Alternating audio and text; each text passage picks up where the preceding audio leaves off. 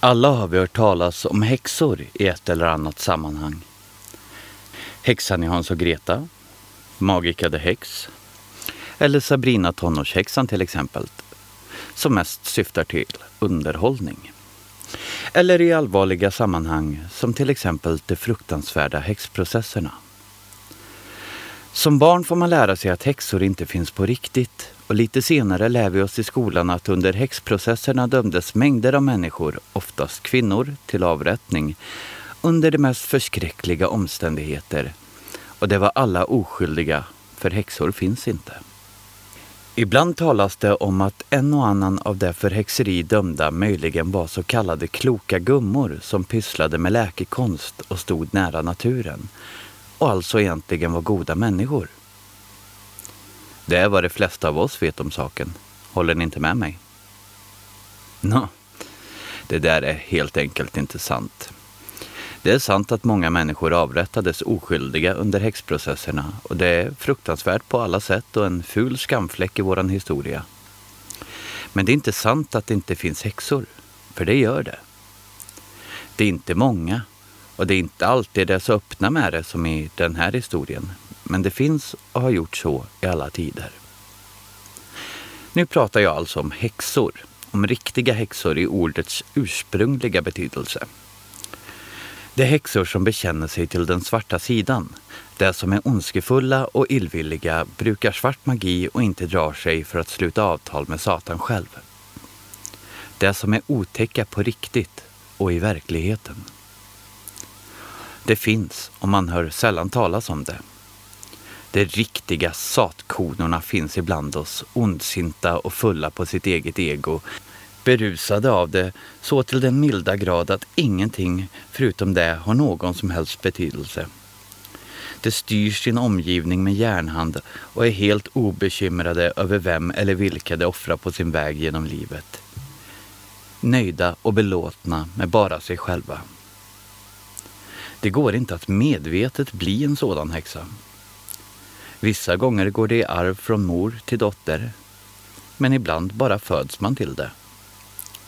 Hur dessa får sina kunskaper är en väl bevarad hemlighet, men det har föga eller intet med naturen eller vilja att leva i samklang med den att göra, så som det är så modernt att tro numera. De kvinnor som idag öppet kallar sig häxor är samtliga en bluff, det kan vi vara säkra på, för det är inte så det fungerar. De riktiga häxorna gör stor skada och skryter inte om sin titel, för de har inget behov av det. Det är sig själva nog. En av dem hette Vinga och levde för inte alls så länge sedan. Ja, låt er för all del inte luras av namnet. Det kan nog både låta gulligt och romantiskt. Men hon var ungefär allting annat förutom just det. Hennes mor var danska, hade gett henne det namnet av en helt annan orsak än att det var gulligt eller fint. Det gamla danska ordet vinge betyder nämligen att trassla, vrida, sno ihop eller knyta ihop något. Och vinga ställde till både trassel och oreda redan från början. Så, vinga fick det bli alltså. Vinga var annorlunda och svår redan från början. Hon blev otäckt snabbt självständig och tyckte inte om andra barn eller andra människor överhuvudtaget. Hon satt mest för sig själv utan att ha behov av något annat än det. Det gick aldrig att få iväg henne till skolan när det blev dags för det. Men trots detta verkade hon för det mesta betydligt mer bildad än sina jämnåriga och slukade hellre böcker än mat. Hon hade dessutom en vacker handstil. Hur hon hade fått dessa kunskaper var en gåta. Det verkade som om hon hade dem redan från början. Hon behövde aldrig lära sig något utan bara kunde det när behovet uppstod och hon glömde det aldrig efteråt. Under Vingas uppväxt höll hon sig helt ensam i långa perioder. Under dessa dagar talade hon inte med någon, inte ens med sin mor eller sina syskon. Hon bara satt där, rak i ryggen och med blicken stadigt riktad på en specifik punkt framför sig, som om hon lyssnade noga till något. Ibland log hon lite eller till och med skrattade högt fast hennes blick var frånvarande och punkten hon stirrade på var tom. Hon ville inte äta eller sova när hon var så där och störde man henne fick hon våldsamma raseriutbrott. Om det alls gick att få kontakt med henne. För det mesta gjorde det inte det. För det mesta satt de bara där. Timme efter timme, ibland i dagar och nätter. Det blev med tiden svårt för familjen att leva med det där och hennes mor förlorade allt oftare tålamodet med henne. Inte för att det hjälpte. Vinga avgjorde själv när hon skulle återvända till dem. Hon avgjorde allting själv. Det var orsak till många tårar, bråk och trassel och situationen blev allt mer komplicerad varefter Vinga växte och förväntades delta i samhällslivet men vägrade i sten att göra det. Vinga vägrade till exempel att gå i kyrkan om söndagarna vilket ledde till en hel del skvaller som drabbade hennes mor hårt. Det kom först stränga förmaningar och sedan direkt order från prästen att helt enkelt tvinga flickan till kyrkan. Och när Vingas mor misslyckades med det for han hem till familjen för att själv tvinga Vinga. Han fann henne ute på gården med en nackad höna i ena handen. Hennes ögon blixtrade av vrede och med hög och hes röst började hon entonigt rabbla. Malo a nos libera sed, tentationem in inducas nos ne et.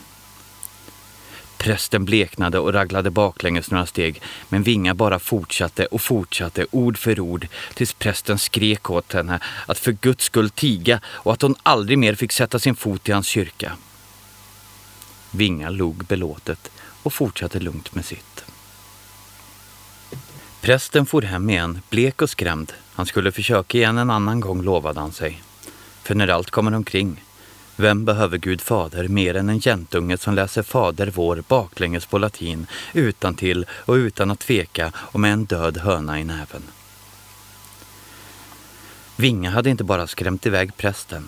Hon hade också svårt skrämt sin stackars mor och efter den dagen lät hon Vinga vara i fred och undvek henne så mycket hon kunde. Efter det passerade dagarna lite lättare.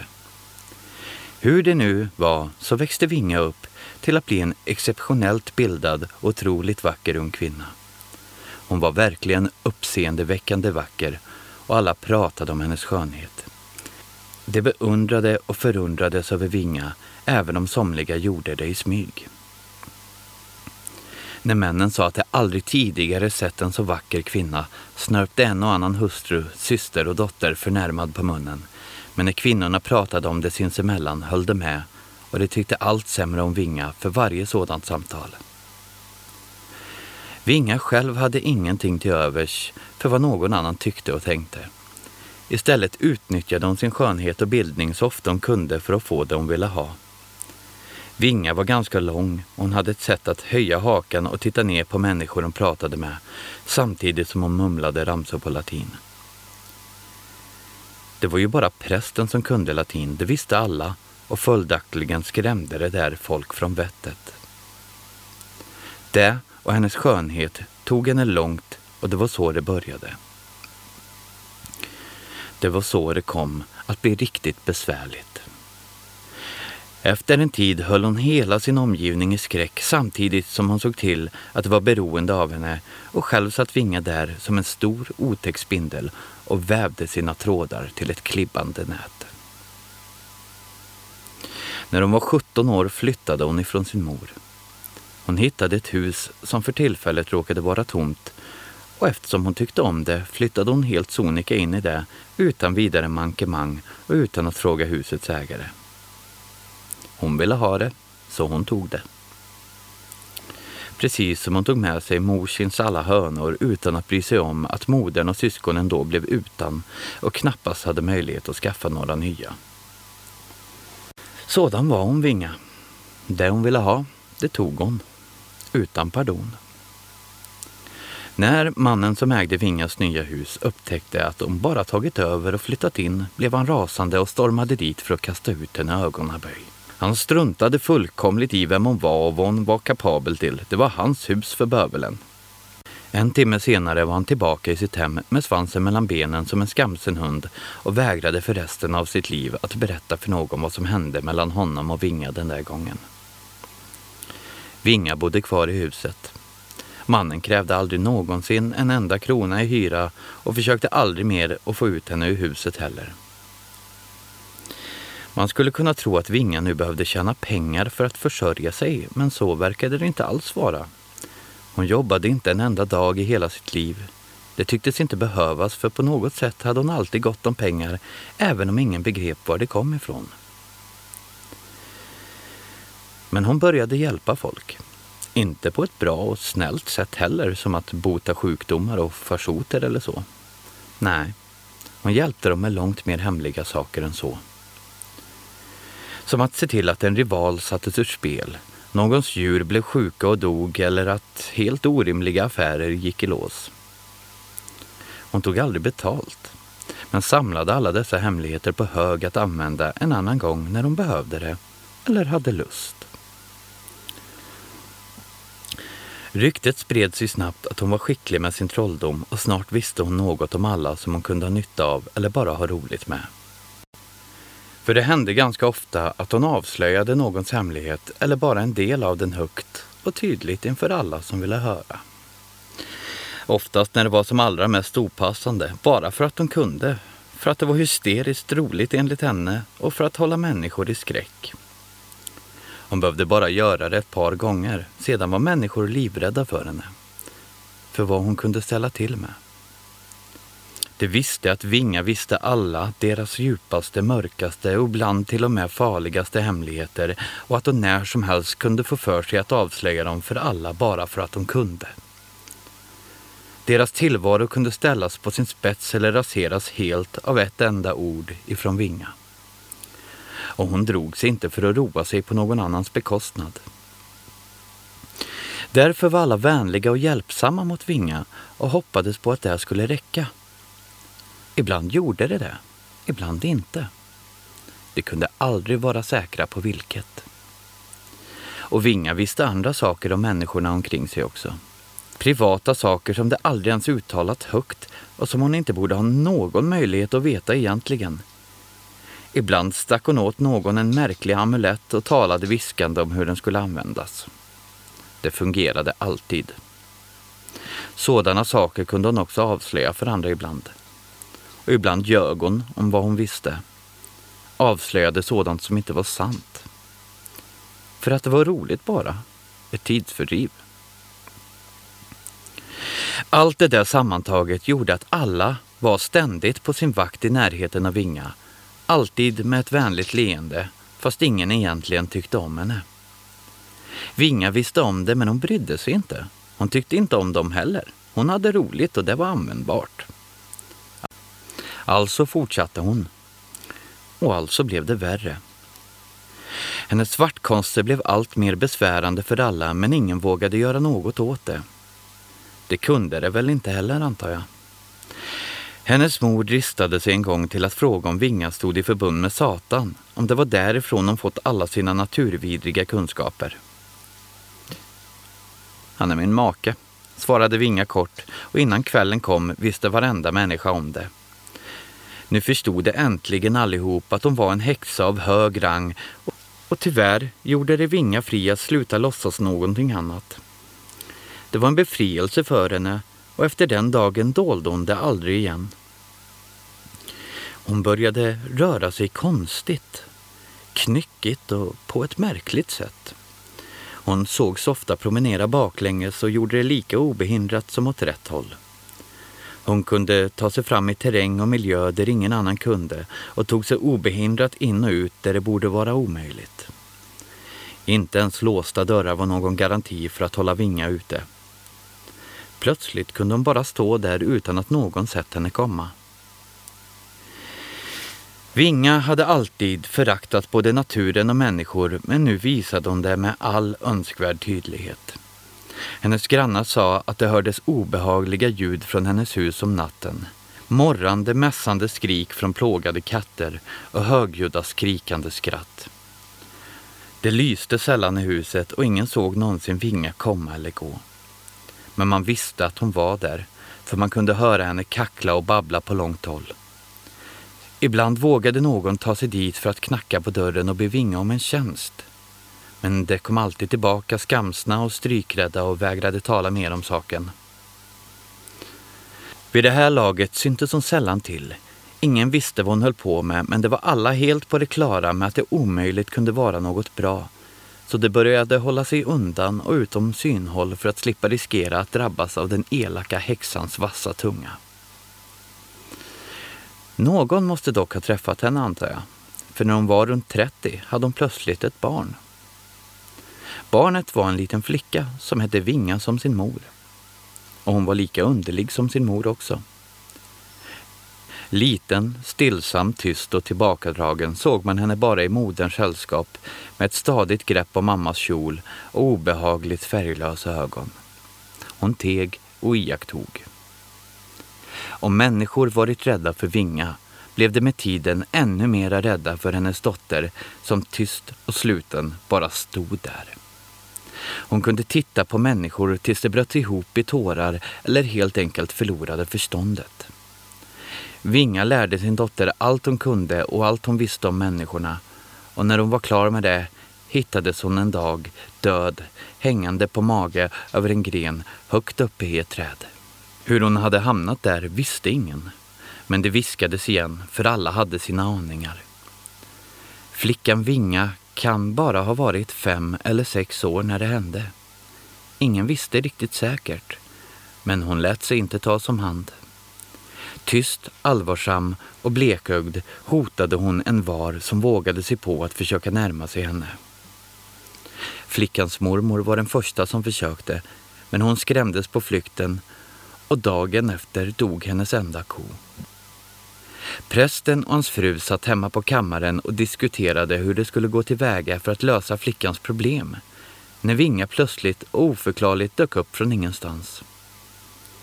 Med huvudet sänkt och händerna knäppta framför sig läste hon hela Fader vår baklänges utan att staka sig en enda gång, precis som hennes mor en gång gjorde. Prästen vågade därefter inte ens nämna hennes namn. Skolfröken försökte också. En stor, stadig och barsk matrona, van sedan många år att handskas med trilskande barn. Hon kom därifrån med ett stort vanprydande bitmärke i kinden som hon fick leva med resten av sitt liv. Efter det gav folk upp och lät flickan Vinga klara sig bäst hon kunde. Hon verkade klara sig utmärkt på egen hand och växte till sig precis som alla andra barn. Mor Vinga hade haft ovanliga, kraftfulla och farliga förmågor. Men det var ingenting jämfört med flickan Vinga och hon använde dem utan att tveka. Hon skrämde folk fördärvade. Ibland skrämde hon rent av ihjäl människor bara för att hon tyckte att det var roligt att hon kunde och utan att ta någon som helst notis om vilka konsekvenser det kunde få för dem hon drabbade. Hon var långt farligare och mer kraftfull än vad hennes mor någonsin varit och det redan när hon var barn. Så folk lämnade flickan Vinga i fred, gick omvägar och slutade nämna hennes namn. Det hjälpte lite. Vad som sedan hände med Vinga är höljt i dunkel för här försvinner hon ur alla rullor, kyrkböcker och register. Den sista noteringen är att hon fått en dotter, men mer än så står det inte. Fader okänd, inget födelsedatum och inte ens ett namn. Men låt mig gissa på Vinga. Historien brukar ha en förmåga att upprepa sig. Den ena häxan lämnar arv efter sig till nästa generation som i sin tur lämnar över till nästa och för var gång blir det allt värre och större. Otäckare. Så, som ni ser. Naturligtvis finns det häxor. Och det har det gjort i alla tider.